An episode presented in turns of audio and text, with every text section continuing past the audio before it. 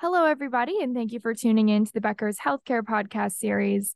I'm Gracelyn Keller for Becker's Healthcare, and I'm pleased to be joined by Chris Severn, who is the CEO of Turquoise Health. Chris, thanks so much for joining me. Thanks for having me. And to get us started, uh, could you please introduce yourself and share a little bit more about your role in Turquoise Health? My name's Chris. I'm the CEO of Turquoise, and we're in the price transparency business that means something very different from what price transparency meant before January 1st of 2021. So we've been around for three years and we've been pretty busy. Wonderful. Well, first question here. Price transparency is top of mind for leaders across healthcare systems. And at the same time, contract negotiations between payers and providers are contentious this year. In some cases, pretty publicly. Could you describe how price transparency is affecting contracting and negotiations? And what are the biggest challenges you're seeing for both parties? Well, we have a whole new variable in provider payer negotiations that we didn't have before 2021. This is the real negotiated rate of you and your competitors down to the service and code and NPI. This makes negotiations more transparent. Uh, it makes them more contentious because prior to this, a hospital CFO never saw their competitors' negotiated rates during during a ne- negotiation. And healthcare organizations are striving for efficiency amid current staff and resource shortages. So, aside from negotiations, what other areas of contracting are ripe for innovation or streamlining? And where does technology such as AI fit in here?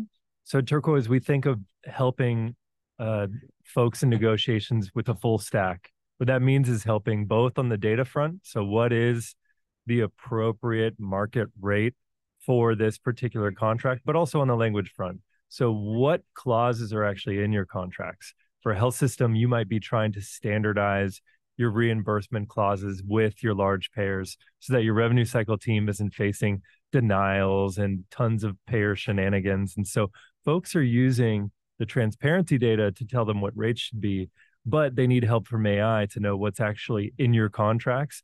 What language would you find for a given clause across all your payer contracts?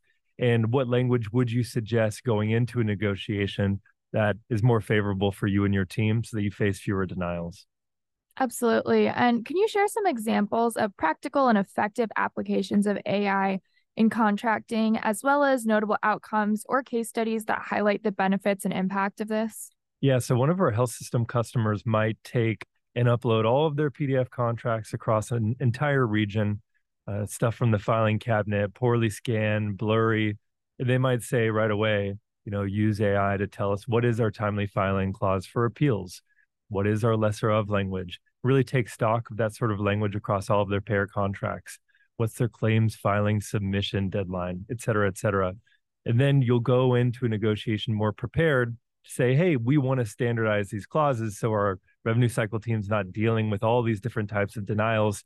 And hey, payer, we're going to push for having this language in this contract so that we all deal with few with less administrative hassle. And that's that's kind of the standard thing we're seeing with with AI today. And then for payers and health systems looking to level up their negotiating and contracting process, what best practices would you recommend? And then what's a good first step to kind of get into those? You know, the biggest realization is that we're in a totally different game now compared to two years ago.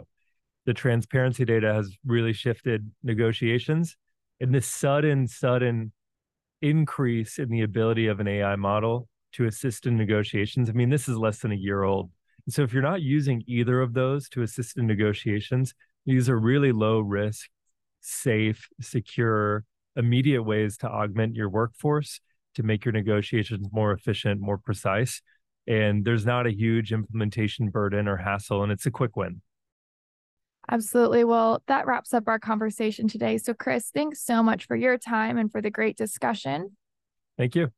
And I'd also like to thank Turquoise Health as well for sponsoring today's episode. You can tune into more podcasts from the Becker's Healthcare series by visiting our podcast page at beckershospitalreview.com. Thanks so much.